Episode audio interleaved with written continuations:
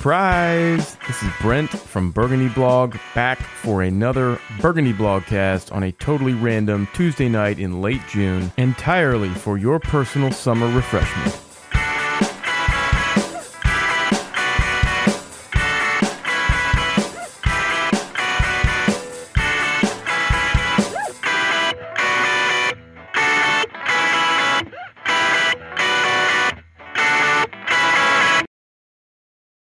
This is the 10th episode of season 4 of Burgundy Blogcast.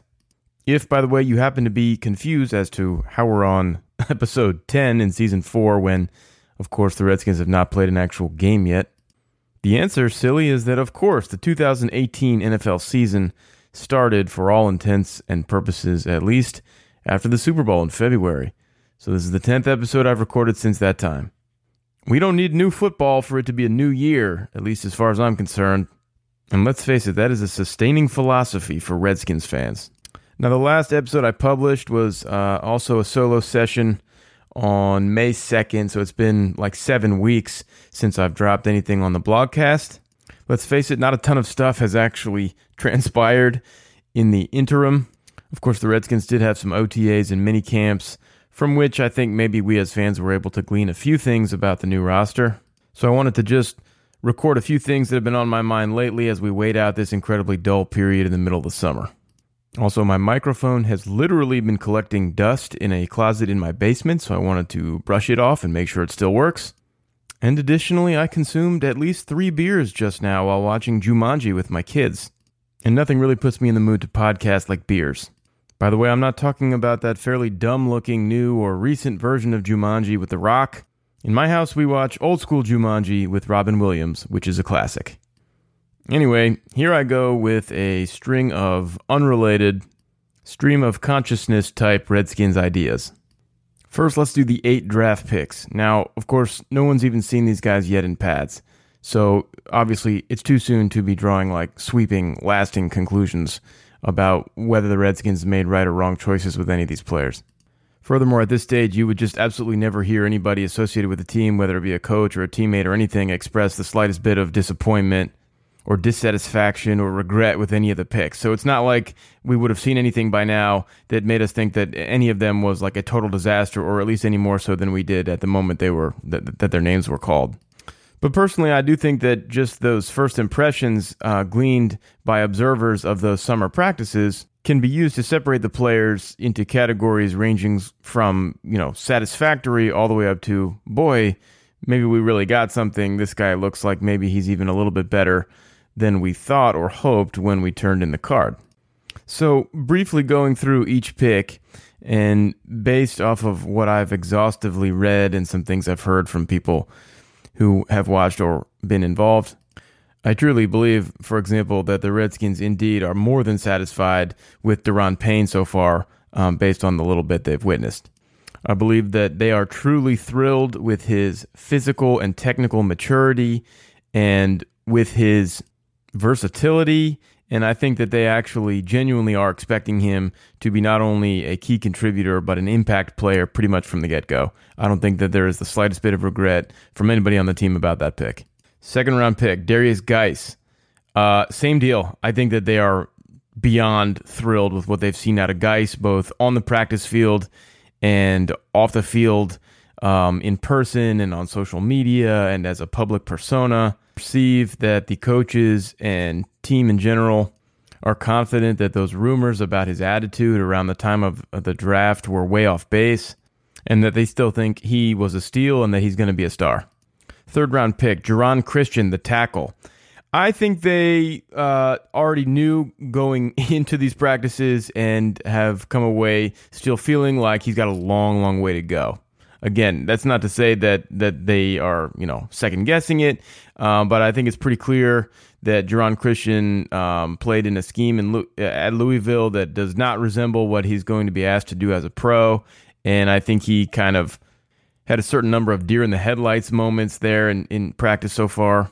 Bill Callahan has implicitly said as much. I don't think any of that is a total surprise, but I think at this point he gets a merely satisfactory grade, and I do think the team is probably hoping that they certainly don't need to rely on him for long stretches in 2018.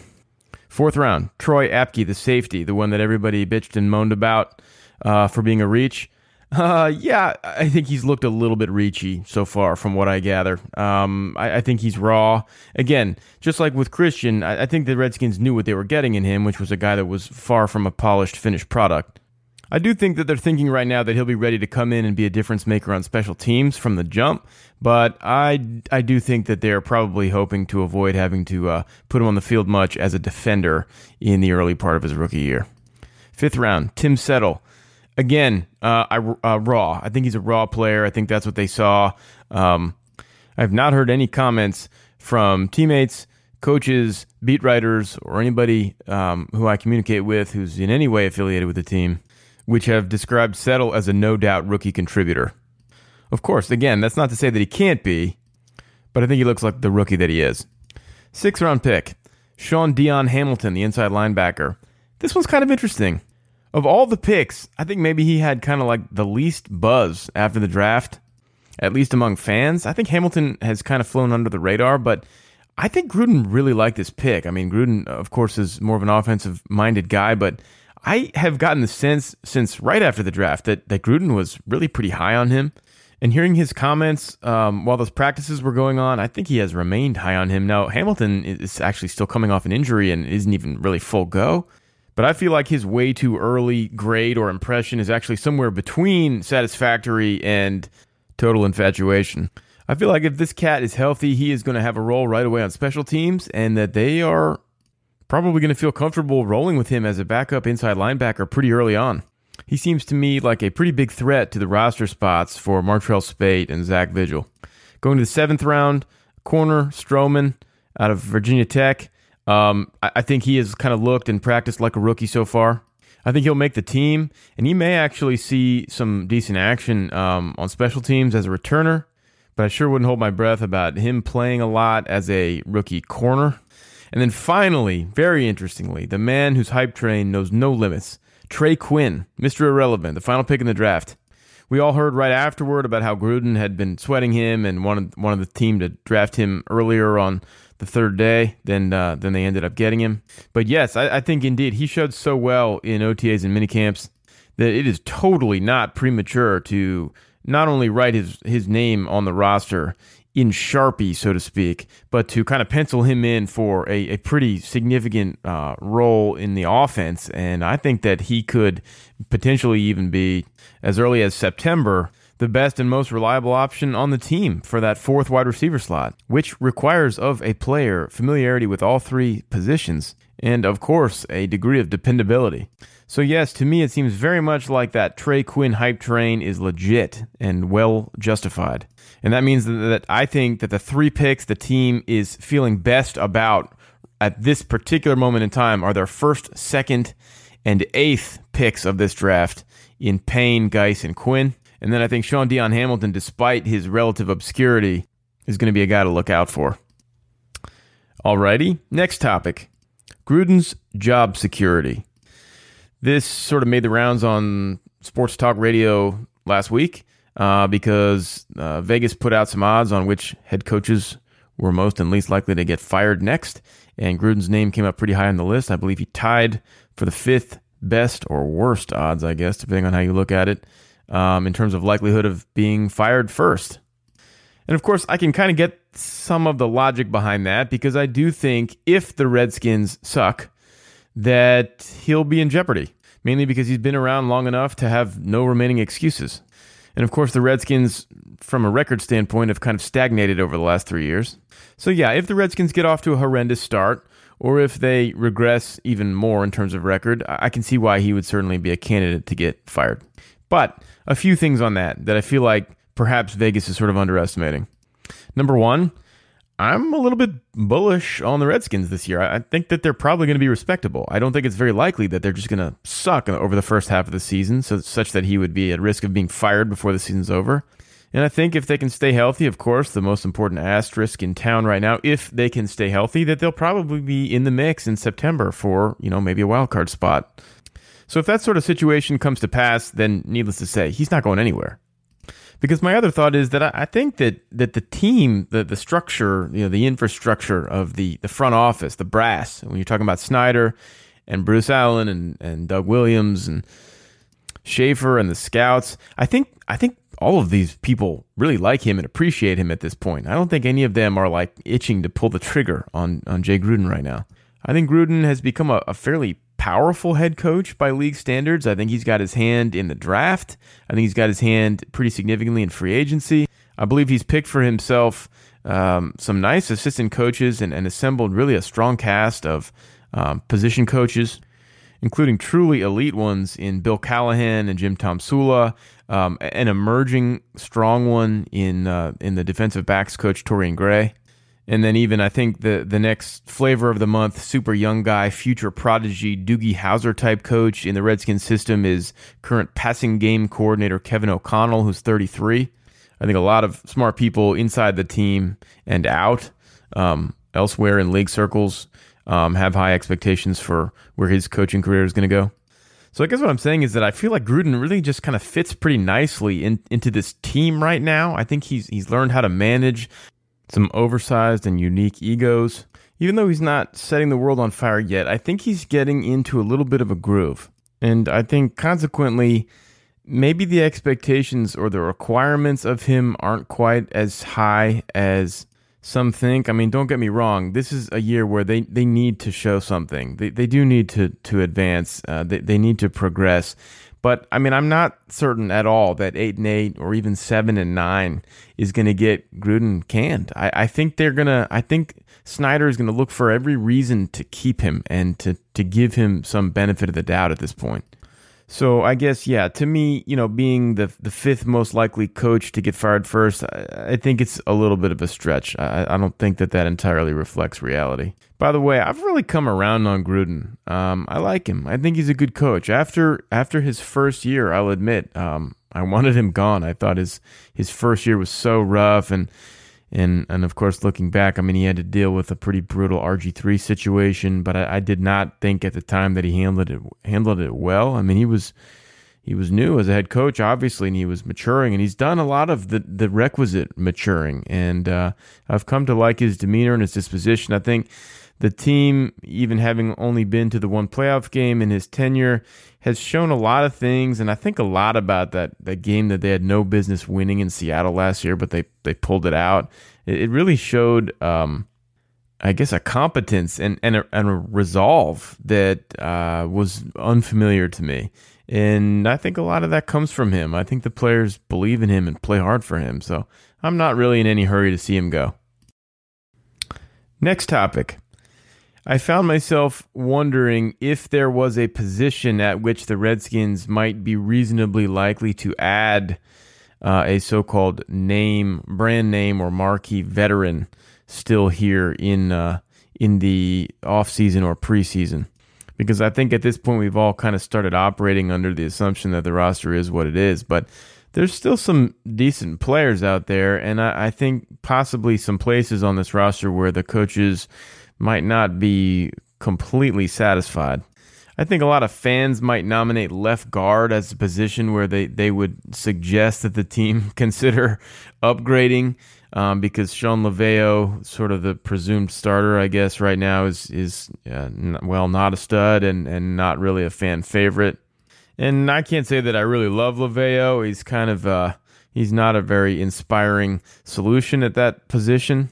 But I'll tell you, if he is healthy, and I really have no idea if he's sort of back to his baseline self, but if he's healthy, I really think that that's a pretty low acuity issue in the minds of the coaching staff. Um, Bill Callahan, in particular, said some stuff recently that really convinced me that Callahan likes Lauvao and trusts him, and I don't think that you know I don't think that they have any delusions that he's going to a Pro Bowl. But I really don't think Gruden and Callahan are like dying to upgrade over Shawn Lauvao again if indeed he is healthy. I think they consider him the type of guy they can work with, and he's making next to nothing, so that that probably can hold. I think though that safety is looking a little thin right now. All right, I, I like Swearinger. Um, obviously, he's a he's a good enough starter. I, think you know, as an aside, he may have become a little bit overrated among Redskins fans. I mean, he's he's, he's kind of you know he's a cool guy with the swag and and and he's and he's a leader and he's vocal and he can hit. So you know, I like him. He's pretty good. Uh, he he got kind of destroyed in coverage a few more times last year than I was really comfortable with. But whatever. Swearinger's fine. And Nicholson, you know, yet another player where the key thing is health. But as a rookie, boy, he sure showed some some serious range and versatility. I mean, he's a really dynamic player. Gruden has said some fairly outla- outlandish things about how good and, and, important he is for this team. He called him at one point months ago, sort of like the Jordan Reed of the defense, where like a lot of things really play off of him. Um, so, given health, I think that those top two guys at the safety position are fine. I don't think that they're necessarily a top 10 duo, but I don't think that they're a bottom 10 duo. However, if you get past either one of them, I would have some pretty big concerns. I mean, Deshazor Everett is really still basically a pro football player more for special teams than for defense. He, he got into games a little bit last year, and he's, you know, he made one really big play in his career against the Eagles with a big pick it's not like I think he's a disaster, but I don't think he's the sort of guy that you really want to have out there on defense for more than a game or two. And then Apke, you know, he was a fourth rounder, but you know we've covered at length that that he's he's got a long way to go before he really knows what he's doing as a defensive back. So at safety, I mean, I think the Redskins are in pretty big trouble if they have uh, a, a significant injury to either starter, and and if that happens to two players, they would be hella screwed. I mean, trotting out Deshazor Everett and Troy Apke as your safety tandem for even one game, I mean, that's an L. Like it's over. You that that gets exposed badly. So if you follow my logic there, I mean, I have to think that the coaches have given a little bit of thought to maybe adding a vet at that position. I'm I'm not sure. Maybe not. Maybe they, they do really feel confident in Everett as like a, a borderline starter quality kind of player. But also you have to look at, you know, in, in the, the safety market, um, in terms of free agents right now is is pretty decent. I mean, Kenny Vaccaro is out there. You got Tre Boston still out there. You got Eric Reid out there. These are pretty good players. Uh, these guys are going to be on rosters. That's just to name a few. So to me, there's some supply, and I could see why the Redskins might have a little bit of demand. I mean, maybe they'll wait to get back and do a little bit more um, team stuff and, and sort of s- take stock and see where they are, they're at. I'm not at all certain that they're going to make a move there, but to me, if there's a position group where the Redskins would consider adding somebody that you've heard of, um, that you know, in, in, in a in a way that might actually affect the roster, in other words, somebody who could conceivably play, for me, it's at safety. And I think uh, there's one more thing. Last topic I wanted to touch on a little bit. This is a little arbitrary, but I've been thinking about it. I've seen some articles recently about the Redskins receiving corps, um, wondering whether it was, well, sufficient. And without question, this is a, a collection of uh, largely unproven individuals. Not one among them has had a season yet in their respective careers with over a thousand yards. But I'm here to say that I think this receiving corps is fine. I think it could really work for Gruden and for this particular iteration of the Redskins. Uh, I think Doctson, you know, I guess he, he kind of sold me a little bit last year. I wanted him to get more playing time and more targets, and boy, did he get more playing time. I mean, he ended up being on the field for over 90% of the Redskins' pass plays last year. So he was getting opportunities, and, and, and that shows to me that they believe in him. And, and he wasn't necessarily making the most of them, but he was making something of a lot of them. I mean, he had a number of, of highlights and big plays last year. I do think he changed games a little bit, so I don't see why he couldn't be on the cusp of, of a sort of a mini breakout here. I mean, this is this is a guy with with elite physical talents, ridiculous jumping ability. He was a first round pick a couple of years ago. We all soured on him because of this mysterious, somewhat pathetic seeming injury as a rookie. And I'm not predicting that he's going to bust out and become AJ Green this year, but I think Doctson can be a, a game changer at least intermittently. With Richardson, um, I think this is a guy who you might see uh, pan out like quite a bit better than than most people thought because I think he was kind of an X factor and, and just not well characterized. Uh, in in Seattle, I, I want to be clear. I'm saying that I'm not really sure we know exactly what he is. I think he can be more than what he was because although he played with an excellent quarterback in Russell Wilson, it was uh, let's face it, a, a bizarre or at least a very unique offensive system with a ton of stuff off script. It seems to me like he's actually a better and more versatile route runner than he was even asked to be in Seattle. Now the guy is skinny as a rail. I mean his his physique, his habitus worries me greatly. It does seem like he could get injured at any minute if somebody just looks at him wrong. But if he stays healthy, that that speed is absolutely legit. The ability for highlight reel type catches um, and the sticky hands are legit. I, I like Richardson as a field stretcher. I mean, I, I, was sort of lukewarm on him as a signing overall, and that's primarily because he, he really did break the bank. I mean, I'm not sure he's worth what he got, but he can be a good player. So I like that. And then Jamison Crowder is a guy who, you know, we all thought was a really a, a, a, a vicious slot player prior to kind of a down year last year. And I think that was multifactorial. Um, that there may have been some conditioning issues, there may have been some nagging, undisclosed injury issues. And I think, frankly, it seemed like he just did kind of lose focus in, in sort of a funky, weird year for him there in, in Kirk Cousins' lame duck year. Obviously, not a big player, not your classic possession type guy, but I think he'll bounce back to being like a really good player in the slot. Then further down the depth chart at receiver, you know, we're talking about a fairly deep unit actually. Even the people who don't really love the frontline guys are acknowledging that when you when you're going to end up having to cut one from among Maurice Harris, Robert Davis, or Brian Quick, I mean that's that's a decent player that you're going to let loose because of guy, you know, six guys ahead of him. So there is some decent depth there, and then I think on top of it, you know, this this sort of um, this this bunch of fairly inexperienced, uh, high ceiling but raw and kind of unproven receivers. I think if you're going to unlock the potential of a group like that, you need an ultra experienced, low ego quarterback to do it. And that's exactly what they went out and got in Alex Smith. He's a perfect match for this sort of uh, receiving group that's going to need to build confidence together and over the course of the year like momentum. I think he's exactly the right kind of person that can feed them that. He's going to spread it around. He's going to make them feel comfortable. I mean, the guy is, is the. Uh, consummate locker room leader. So he, he just seems like a perfect fit. So uh, basically, my summary here is I think that, that the Redskins receiving corps is a little bit better than they are thought to be on average um, by people across the league. And remember that I didn't even mention prior to this uh, Jordan Reed's name because he's really your your possession guy, and I know that's going to get eye rolls because like at this point, Jordan Reed, as good as he is, we've all just almost given up on him because he's so so extraordinarily fragile. And of course, that will always be a major issue with him. But if if and when he's there, I mean, he's he's your possession type alpha kind of move the change receiver guy. I mean, he's a tight end, but but he is that guy. So when you start looking at those other receiver parts around him, they can really be, I think, a good complementary unit for him.